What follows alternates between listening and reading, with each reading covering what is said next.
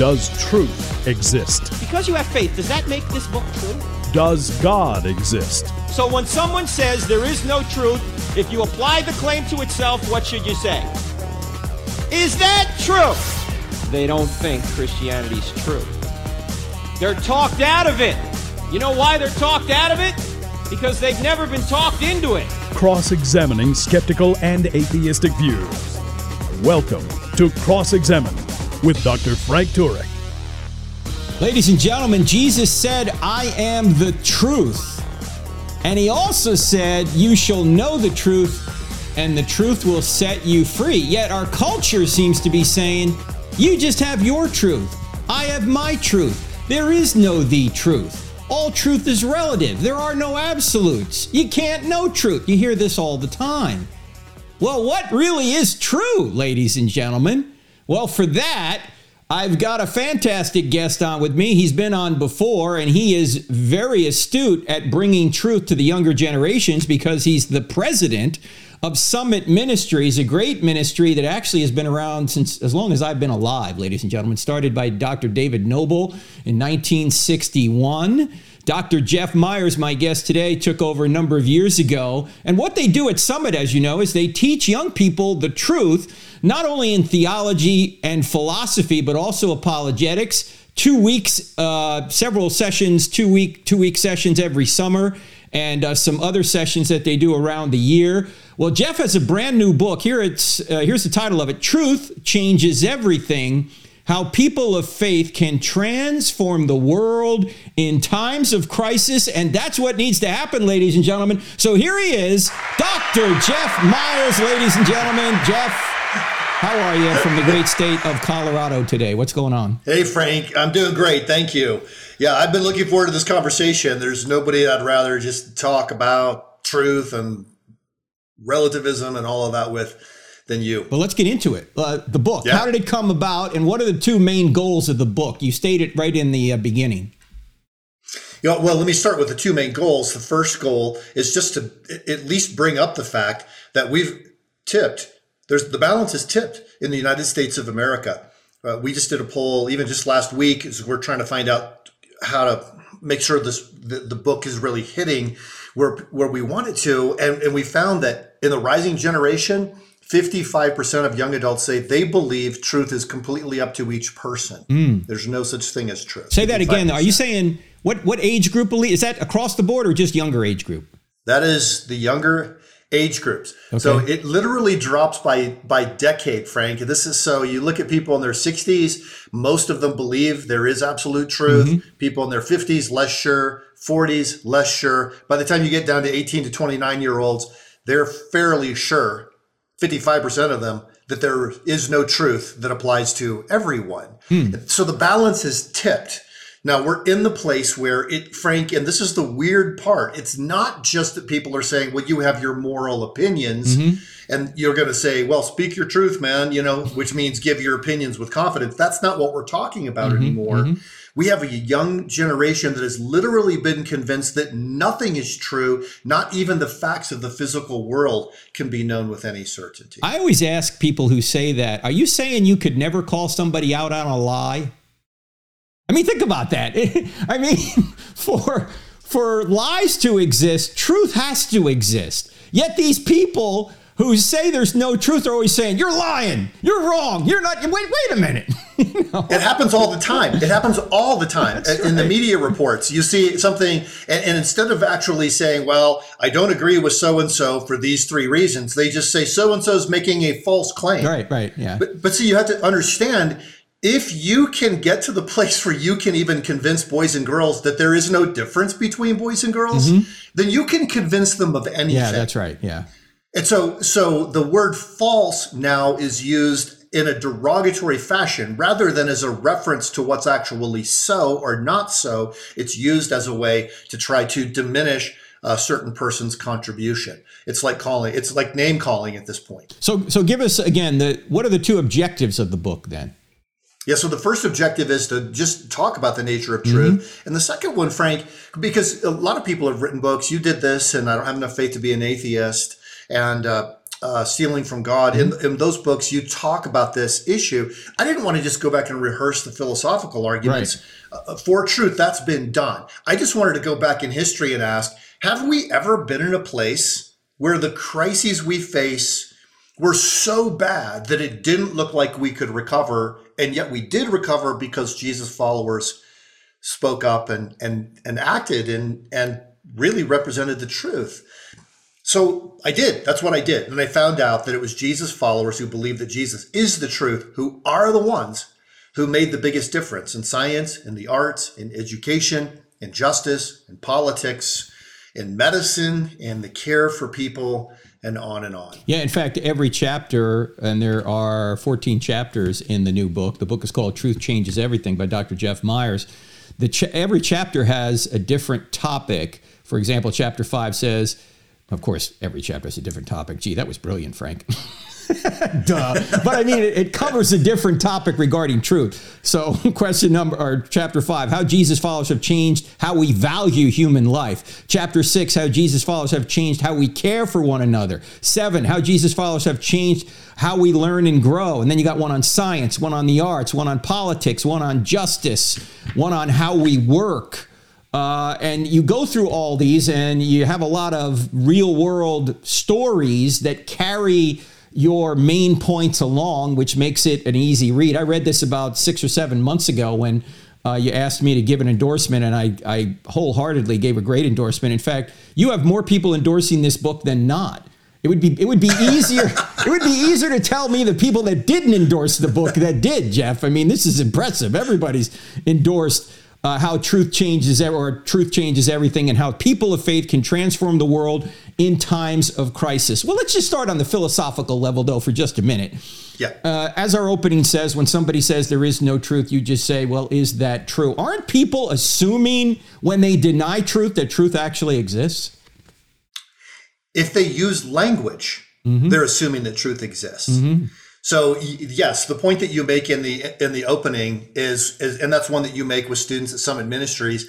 They're delighted to hear that that if you say there's no truth, the question is is that a true statement or is that just your opinion? Mm. If it is your opinion, you should say so. In the same way that you say I like vanilla ice cream as opposed to chocolate chip ice cream. Mm-hmm. It's if you if you are making a statement that there is such a thing as as a truth, and that truth is the denial of all truth, the only way you can even get that point across is to use language to do it. So not only does truth rise, if somebody claims to say there's no truth, they're they're proclaiming a truth, but the, the very use of language, that words have meaning. Mm. So it, obviously, uh, there's probably agreement among a lot of people, for example, on things like, well, if I say that water boils at 212 degrees Fahrenheit at sea level, you know, it wouldn't, somebody might say, yeah, it depends on the atmospheric conditions, but they wouldn't say, well, maybe that's true for you. Right, right. Or, you know, that's your opinion. Mm-hmm. No, because that's a scientific fact. But when it comes to moral issues, people start to waver and believers are really not confident about this. Mm-hmm. But let me, let me just give you two, two statements. Statement A, it is good to care for abandoned puppies. Mm. Statement B, it is good to torture abandoned puppies. Mm-hmm. I give that to people who say there's no such thing as truth and just defy them to tell me there is no difference between those two statements mm. because we know that words have meaning. And then you go on from there into facts, you know, that we we can distinguish between facts and opinions, that we can know things about the world to be true. And that gives us an indication that even when it comes to issues that are, are difficult, you know, should we have abortion or not have mm-hmm, abortion? Mm-hmm. That there are facts we can bring to bear in the situation. Well, we hope to bring a lot of facts to the conversation today. We're talking to Dr. Jeff Myers, his brand new book, Truth Changes Everything How People of Faith Can Transform the World in Times of Crisis. That's what we're supposed to do, ladies and gentlemen. We're supposed to transform the world through the power of the Spirit. Uh, we're supposed to be conformed to the image of the Son, be ambassadors for Him then, and transform the world. And this book can help you do it. Been endorsed by everybody, including yours truly. And we're going to dive into some of these specific topics about truth. And the first thing we're going to do when we come back from the break is define what truth is. What is truth? With Dr. Jeff Myers. So don't go anywhere. I'm Frank Turek. You're listening to I Don't Have Enough Faith to Be an Atheist, the radio show, and the podcast. Don't go anywhere. Back in two minutes.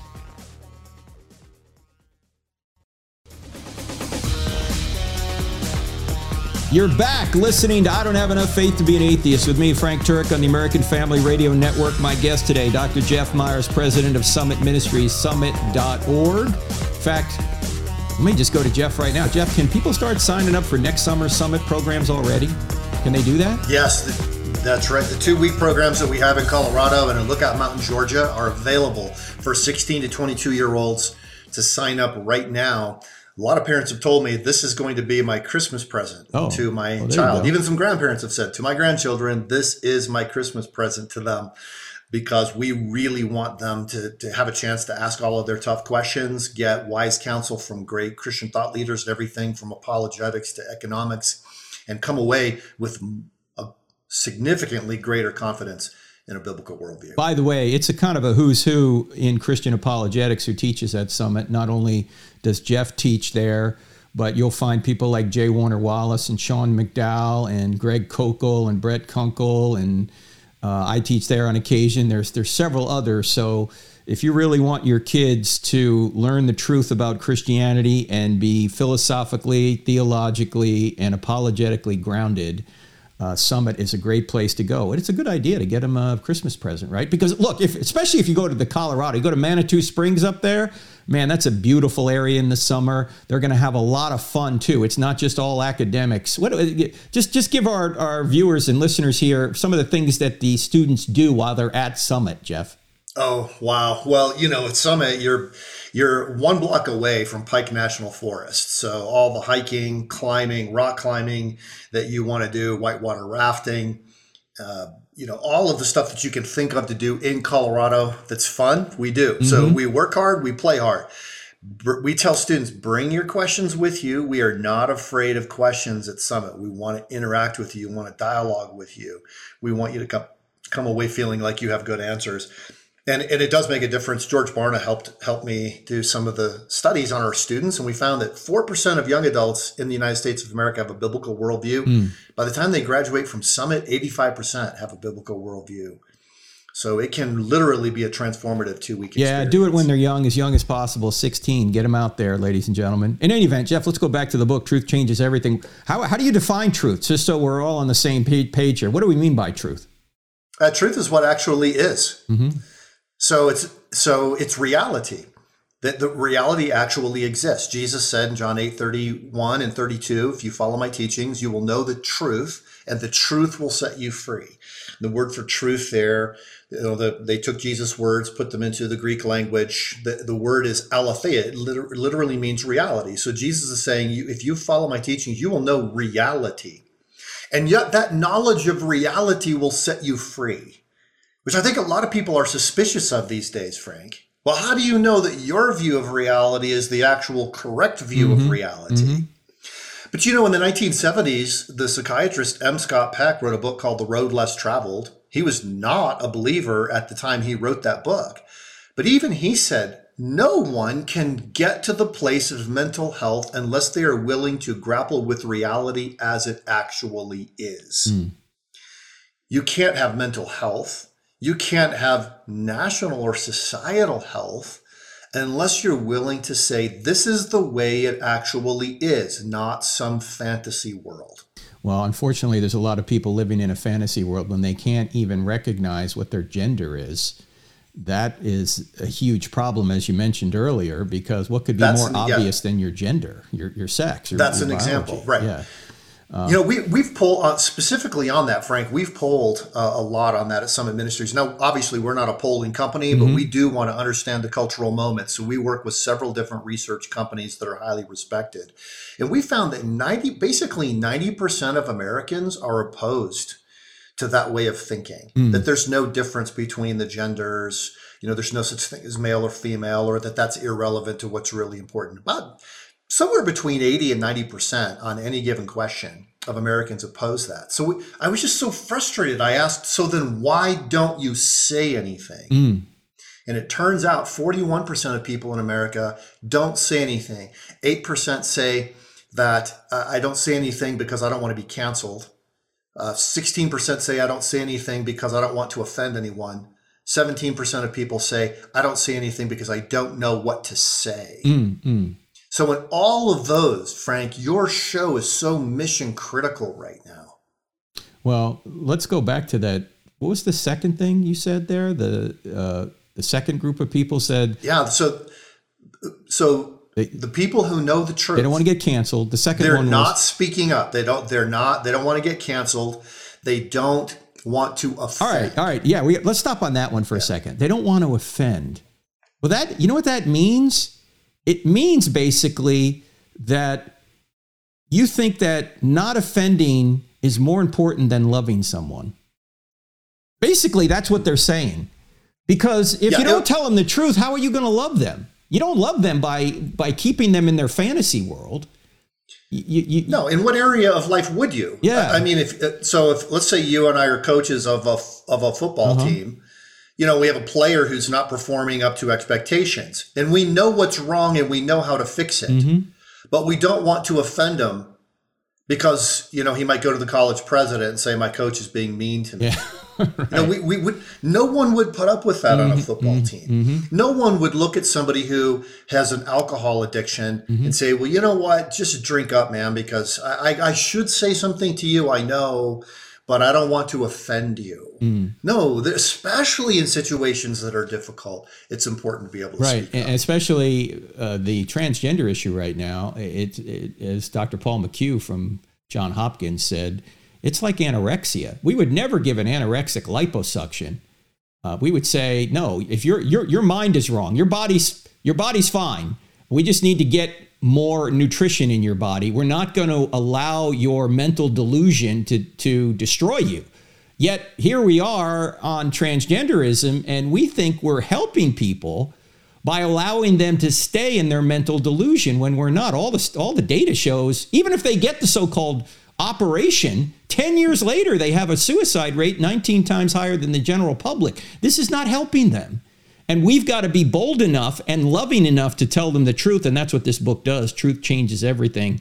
How Yeah. people of yeah, faith let- can I want to make one more comment on Yeah, that, Frank, ahead. because because you know the confusion is real that young adults face. You work with a lot of young adults, I do too. The confusion they face is real. Uh, they face all kinds of identity question, not questions, not just gender identity. Mm-hmm, But you don't deal with that by uh, by uh, mutilating their bodies. Right. You don't do that by injecting them with experimental drugs that cost four thousand dollars a month that they will have to take for the rest of their lives that will the, uh, the side effects of which are not known because there's no on-label use of drugs like that for children so th- this is this is the issue that that not only are we saying well whatever you want to believe inside of you is okay. There's they're actually promising children something that is impossible. Yes. that you can be a boy and you can become a girl. There are 6500 biological differences between males and females and nothing about these treatments changes that but they are extremely dangerous and extremely expensive Do you cover that much in the book? Because I read the book six months ago, Jeff. The book is Truth Changes Everything. And I'm trying to remember if you covered the transgender issue in that kind of detail. You know, I don't. I, I, I make a couple of comments here and there just to try to orient people Uh-huh. Yeah. to the, the, the distinctions that we know to be true. Mm-hmm. Like humans are mammals, mammals are dimorphous. Uh, I am writing an ebook right now with a journalist on that topic. So uh, when I when that comes out, I'll let you know. Maybe we can talk. Yeah, absolutely. Let's do, let's uh, go to the next question. After we de- define truth as truth is what corresponds to reality, truth is what is. How do we know truth? Because I know you've been on some secular uh, interviews lately, Jeff, for this book, Truth Changes Everything, and the secular people will say, well, why do you just have to have it your way, right? Well, let's back up a step further and say, how can the, the, the guy who disagrees with you and you both discover what the truth is? How do we discover what truth is?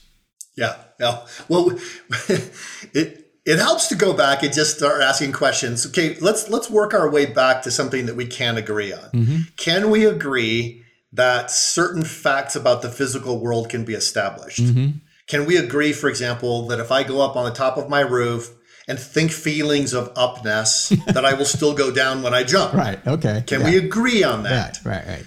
And, and if you can't get agreement on that, obviously there's no point in continuing mm-hmm. the conversation. Mm-hmm. So so usually it gets to the place where people say, but I just don't think that moral questions can be known for sure. Mm. Those are all in the realm of opinion. Mm. Okay. Then I start bringing up things that everybody's concerned about. What about justice? Is justice just an opinion? Mm-hmm. If I say that I, I saw uh, some some people being racially uh, racially mistreated or mistreated because of their race that it's just my opinion that that is wrong mm. are you saying that my opinion it is my opinion but it, it only matters if i get into a position of power because stanley fish who's a professor of law actually said you are entitled to your own facts if you can make them stick okay well then it's an issue of power isn't it so what distinguishes you from big brother right? The whole idea in, in 1984 was newspeak. And in fact, Syme told Winston in the book, he said, You don't understand the beauty of the destruction of words. At some point, we will make thought crime stop because there will be no words with which to express it. Mm. We will change language to that point. Mm. So the fact is, words and things, or ideas and things have essences. Mm-hmm. They project something that is similar. So we might disagree on who to vote for to pursue justice more, but we can at least agree that justice is a real thing and it doesn't depend on my opinion. But how do we know that? So that's usually where I go. How do we know that though? How do, how do we come to the conclusion that say murder's wrong or racism's wrong? Yeah, we don't we don't have to come to any conclusions about it. We simply acknowledge what's actually real, and, and that's where I think the, the the the believers, the Jesus followers in history, they didn't they didn't really try to debate the non-believers a lot. Mm-hmm. They just said, "Well, you know what? I'm going to pursue my thing." I, uh, you say that you can't step in the same river twice, and so therefore no science is possible. I believe that science is possible. I believe that if I do an experiment at time A and an experiment at time B, that I'm experimenting in the same world. So I'm just going to go ahead and pursue that. And that's why you look back in history at the people who founded modern science, of the 52 whose inventions and discoveries ground modern science, only one of them was an atheist. Mm. I, I, never knew that. I never mm-hmm. knew things like that. Mm-hmm. So uh, that was actually my point in the book, Frank, is not just to make the philosophical arguments, but to show people in history who actually did this, who are like us. Well, we'll get into it right after the break. We're, you're listening. I don't, I don't have enough faith to be an atheist with me, Frank Turek. The book is Truth Changes Everything by Dr. Jeff Myers. He's my guest today. He's the president of Summit Ministries, which you need to check out, summit.org. We're back in only two minutes.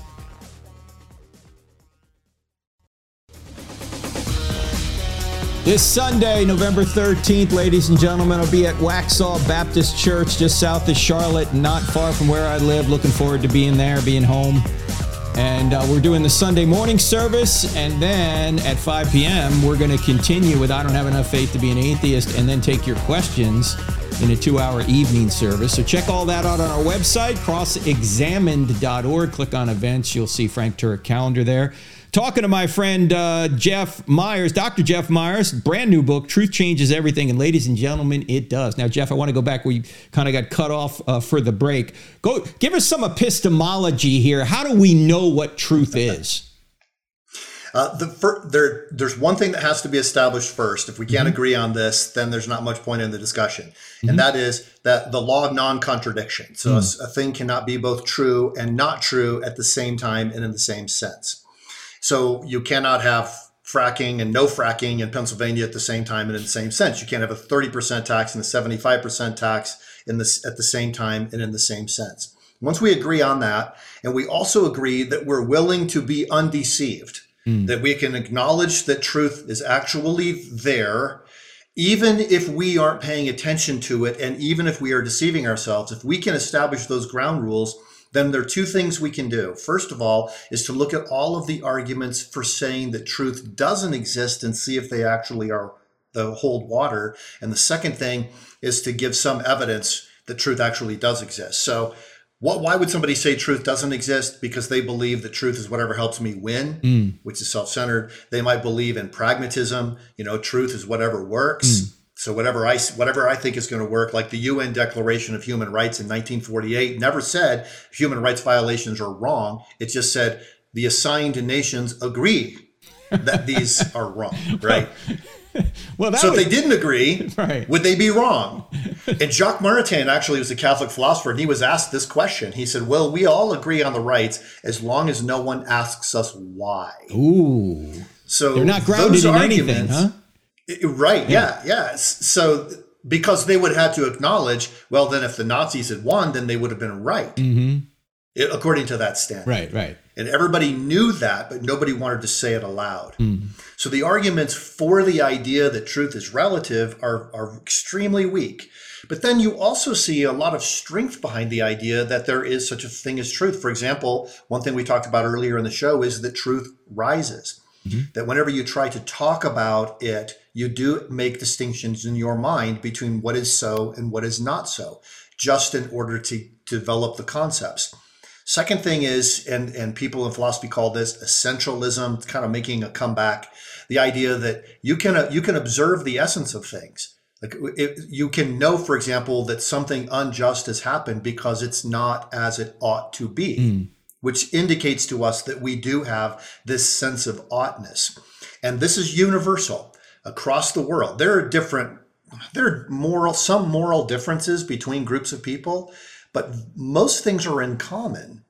And which actually is what makes the differences meaningful. For example, there, as C.S. Lewis pointed this out in, in some of his writings, there's no society in which cowardice is elevated as a virtue. Mm. There are societies in which a man may have more than one wife, but he may not have another man's wife. Mm-hmm. Uh, there's no society in which uh, the the uh, intentional killing of an innocent person is viewed as a positive good. You know, so in you know, and say people say, ah, oh, but this you know little tribe here or there, they can dispute that. But you, but you see, we can't even have a meaningful discussion about that unless we acknowledge that there is some moral core. Mm. And then the words that we use. This is one that I spent a lot of time studying when I was in school. Just the nature of communication. The fact that we can talk at all, and I can even disagree with you, but we know that it's an actual disagreement because you know that my words are meaningful and I know that my words are meaningful. Now, a word is not the same thing as the thing to which it refers. But if there is a relationship between them, and we all assume that there is, then then our communication becomes meaningful. Well, why would we assume there is that kind of a relationship? And then I think finally, it's just the fact that we can make rational arguments. That we can we can know when we phrase things in a certain way that there's really not a way to to dispute them. And that's where, for example, the law of non-contradiction comes into place. You can't have no restrictions on abortion and 100% restrictions on abortion in the same time and in the same way. And even people who say truth is relative will have to at least agree on that. Mm-hmm. Okay. So then where so the, where do we go from there? You unless there is such a thing as truth, we can't even have a discussion asking how do we know there is such a thing as truth? Yeah, that's right. And you could never detect lies if there was no truth. Uh, which seems quite obviously ridiculous. Everyone's accusing everyone else of lies all the time, particularly in our culture. Well, what do you mean? If there's no truth, there can't be lies. Now, through the book, uh, Truth Changes Everything, Jeff, you've got stories to illustrate points you want to make. Just pick a story, say, from science that shows how Christians actually helped advance science. Uh, there's some fun examples. There are many because most of the people, virtually all of the people who established modern science, were believing mm-hmm, Christians. Mm-hmm. And they weren't believing Christians just because it was culturally appropriate at that time. In fact, John Lennox, who's a retired mathematics professor at Oxford University, said two thirds of the people who've ever won the Nobel Prize in Science said that they were Christians mm-hmm. when they were asked about their religious affiliation. So some of these individuals were uh, uh, Robert Boyle is, is an example, the guy who founded modern chemistry. This kid, he could have grown up as a, a trust fund baby. I mean, his father, their home, their family home was built by King John. They purchased it from Sir Walter Raleigh. Wow. It's like a 20,000 square foot house plus, you know, all the land that goes around it. You can rent it actually uh, for $100,000 a week still to this day. so this kid grew up was one of the wealthiest kids in England, but he said, I believe that God wants me to be an experimental philosopher, which is was his term for scientist. Mm. But I'm not sure how this relates to my faith. So he actually wrote a book. You can still get this book to this day. It's hard to read because it's in old English. But he, says in the book, you can be an experimental philosopher and reconcile that with your faith, that it brings glory to God mm. to hmm. do that. Mm. That, that. That this idea that there is some sort of a conflict between faith and science is, you know, that's it's fake news. Uh, Lord Rabbi Lord Jonathan Sacks from London, the the great religious uh, Jewish leader in London, said science takes things apart to see how they work. Religion puts things together to see what they mean. Mm that you have to have both of these things working in concert. And sometimes it was actually the pursuit of a spiritual truth that led to a scientific breakthrough. So I was thinking of the example of Copernicus, who's the guy who helped us, uh, helped humanity discover that the Earth revolves around the sun rather than the other way around. And he he found this out because he was teaching a Bible study about the resurrection mm-hmm. and the truth of the Bible and wanted to reliably discern the date of Easter. So he started doing all these calculations and said the calculations are not working out if the earth is at the center. They do work out if the sun is at the wow. center. And then, of course, all of history changed as a result. Johannes Kepler is another example while we're on astronomy. That was fascinating. He was looking at the, uh, he, you know, starting with heliocentrism, he's trying to figure out where the planets are and what the nature of the orbit is. And he's thinking, okay, it's a circular or- orbit, right? So, of course, it's circular. And then his calculations didn't work out. They were off by a tiny, tiny fraction, eight minutes. Uh, you know, so a minute, uh, one degree of arc has 60 minute arc minutes in it. It was off by eight minutes for the entire globe, this tiny, tiny, tiny fraction. And he said, that's not good enough. It's not close enough. So he had to go back and rethink everything. That's how he discovered that the orbits are elliptical. Mm. And so, uh, and but you know, why did he do all of his work? He's very clear. He said, "I think God gave us these mysteries." So that we could understand his invisible nature and bring glory to him. Wasn't it Kepler, Jeff, who said, I'm paraphrasing, but he said something like, when we study nature, we're thinking God's thoughts after him. Was that Kepler? I think, think it was think God's thoughts after him. Yes, that was Kepler. Yeah. Yeah. So science is interesting, but you know, even I, I love language. I love mm-hmm. thinking about education. Mm-hmm. That was for for a lot of my career. I was a professor, and and I, I remember I was looking back at the story of John Wycliffe. This is a fun story. I actually told this to Eric Metaxas, and he said, I've never heard that story before, which I thought was hilarious because this guy's written how many thousands of yeah. pages of history books. Right. So, so John Wycliffe wanted to translate the Bible into English. He was a smart guy. He was a professor at Oxford University. He knew that if he did this, he might be risking his own life because Latin was considered to be the perfect language. If you translate the Bible from Latin into English, it's sort of like adding curse words every third or fourth word. You would never do that. It would be irreverent. All right. So, but he said, listen, Moses heard from God in his own language. The disciples heard from Jesus in their own language. And the people today need to hear from God in their own language. So he risked his life, put together a translation of the Bible into English. But here's the problem there was no standardized English. Mm. He invented 1,100 words. I should I should say it this way: there are 1,100 words that are used for the first time in his translation of the Bible. Wow! Words like treasure, mystery, uh, the word wordy is used for the first time uh-huh. in this translation of the Bible. Sex is used for the first time. I guess you, you could do it, you just couldn't talk about it apparently before before that in English. But he but here's the point. His translation of the Bible standardized the English language, which to this day remains the main trade language in the world. It literally his his biblical interest in helping people hear God's word in their own language literally changed the course of the entire world and continues to do so every time we talk. You can't really say that you're a civilized person without having read the King James version of the Bible at least once. Mm-hmm. At least that was the conclusion of Richard Dawkins and Christopher know, Hitchens, he was, by the way. Yeah, yeah, yeah. Same. And, and think about that, friends.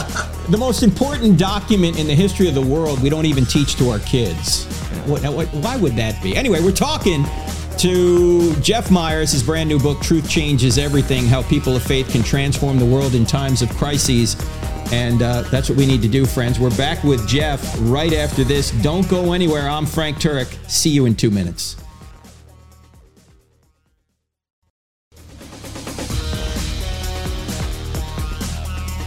We're talking to Jeff Myers, ladies and gentlemen. His new book, Truth Changes Everything How People of Faith Can Transform the World in Times of Crises. We just came through an election. Now we're recording this just prior to the election.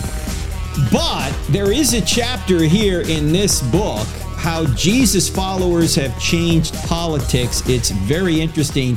Jeff, give us a story or two about this uh, from the book Truth Changes Everything.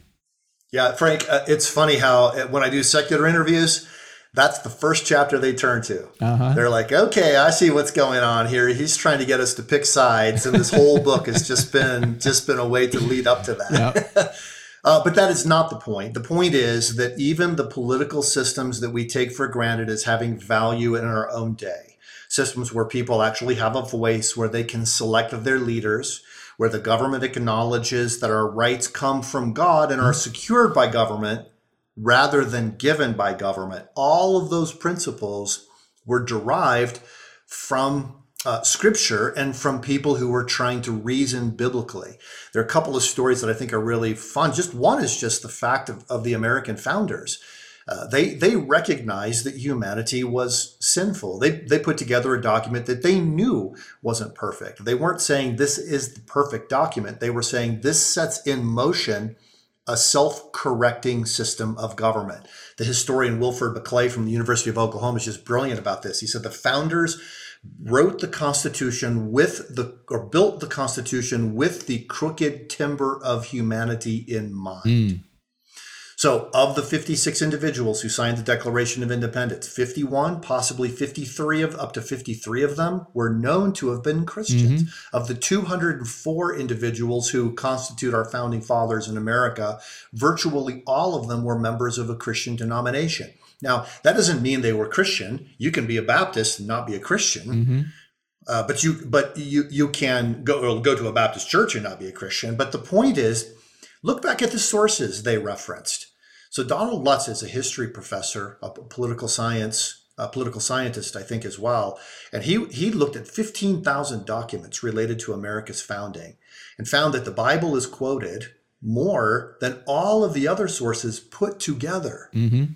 It wasn't just the people were trying to come up with a, you know, here's here's a Bible verse to prove my particular point. They were actually looking back at the Old Testament to see what did the Hebrew Republic look like and how can we develop it? So people today debate about this. They say, oh, you know, Christians, if you put Christians in charge, they're going to have a theocracy. Mm-hmm. You put Christians in charge, you get a republic. Right. Yeah. That's what you get. That's what you got in the Old Testament, and you that's what you got in you the American experiment yeah. as well. exactly. Obviously, there's not. It's not guaranteed, but mm-hmm. if you start with the assumption that humans are corruptible and there need to be balances, and second, you recognize that you don't know everything, but you want to put in, in place a rational process by which the things can be changed over time, then you're at least moving in, in the right direction. So, where did we even get all of that? So, a lot of people go back to John Locke. That's interesting because he actually, in his two treatises of government, went back to the book of Genesis to start his discussion. Mm. But then you can look back to Samuel Rutherford. I think it's a cool story. He wrote a book called Lex Rex it's a cool, very short title, means the law is the king. The subtitle, by the way, Frank, is 136 words long. I won't quote that for you. but it, he makes his argument, and he makes mm-hmm. it all on the front page of the book. So, Lex Rex, the law is the king. What is the big deal? Because in England at that time, the nature of the monarchy was Rex Lex, that the king is the law. Whatever the king says is what is legal. Whatever the king says is illegal is what is illegal. Samuel Rutherford didn't just give his opinion. You know, he was a Presbyterian pastor. He had a lot, he had a lot of viewpoints, but he he specifically drew on the history of even international law. Hugo Grotius, who was a believer as well, kind of the founder of international law, drew on all of that to say, no, the law is in charge. The king is not in charge. And the king obviously was very upset. He thought, man, things are getting out of hand. He sent his soldiers to arrest Rutherford. Rutherford died before the soldiers arrived. He said on his deathbed, I have been summoned by a higher authority. Mm-hmm. And the king was furious, but you know, the horse is out of the barn, as they say at that point. No one from that point on, even with in countries with a monarchy, seriously believed that the king was the law, except in cases of dictators like in the Soviet Union and in China and Nazi Germany and other places. So it's you you ignore those instructions from scripture at your own peril.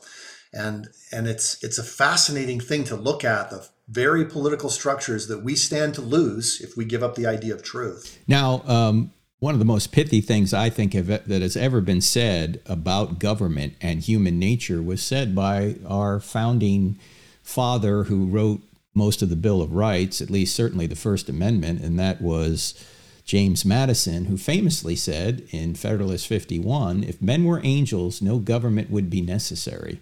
Think about that, ladies and gentlemen. There's so much to be said, or there's so much said in that one sentence. If men were angels, no government would be necessary. We're fallen. We need government, but we also don't want to have a government that isn't uh, easily correctable as well. And that's what you're saying here, Jeff. And that's what Rutherford was saying as well that we need to have a way to correct the excesses because if we get anybody with too much power in there, they're corruptible as well and they can abuse the people. So that's right. Yeah. A government powerful enough to give you everything you want. Mm-hmm.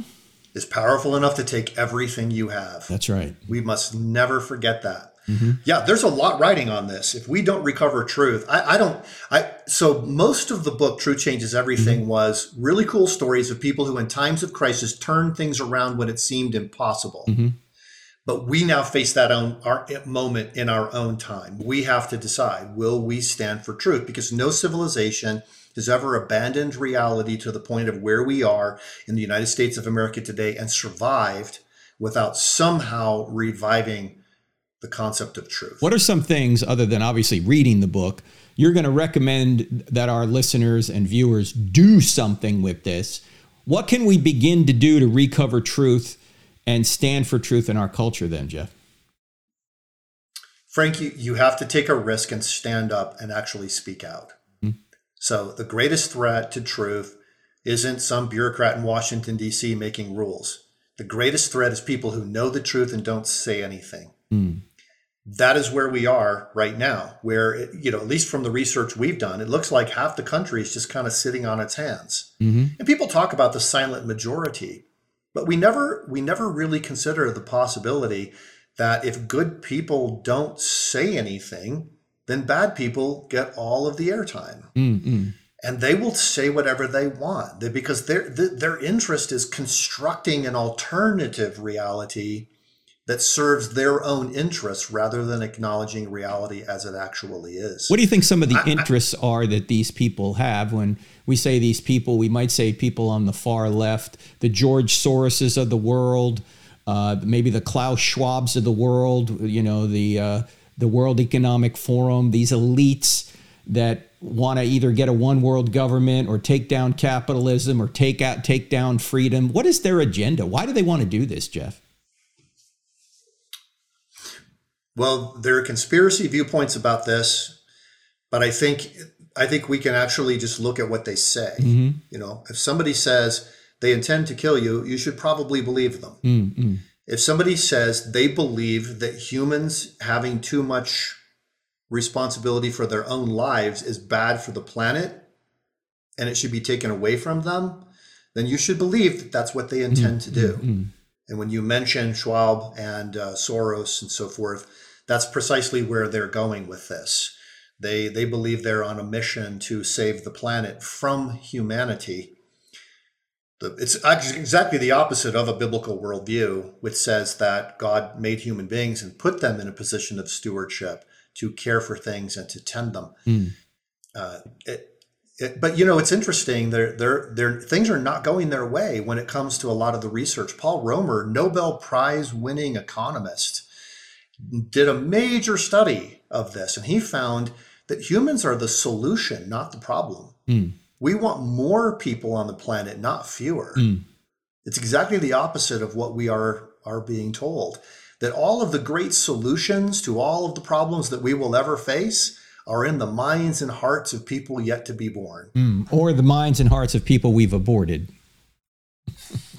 And yeah. you know that right. So when in scripture when Cain killed Abel, the scripture says, if you look at the original Hebrew, it says, His bloods cry out to me from the ground. It isn't just his blood, as in the liquid coming out of his body, it is his future. It is all of the potential that could have come from his offspring that would benefit humanity that has been lost. Hmm. Well, Jeff, we're running out of time here uh, in this particular show, but if you have a few minutes more, we'll do a bonus program that we'll release midweek around uh, Tuesday. Can you stay for a few more minutes? Yeah, I'd love to. All right. Yeah. The, the, the, book, friends, is Truth Changes Everything How People of Faith Can Transform the World in Times of Crisis. We just talked about a few of the issues that Jeff covers in the book. We talked a little bit about science, a little bit about politics, but there's stuff in here about the arts, about the pursuit of justice, about work, about the value of human life, how we care for one another. There's equally interesting stories and insights that you can get from this book uh, in those topics or on those topics. So I highly recommend you get The Truth Changes Everything How People of Faith Can Transform the World in Times of Crisis. Uh, Jeff, where can people learn more about you and your work?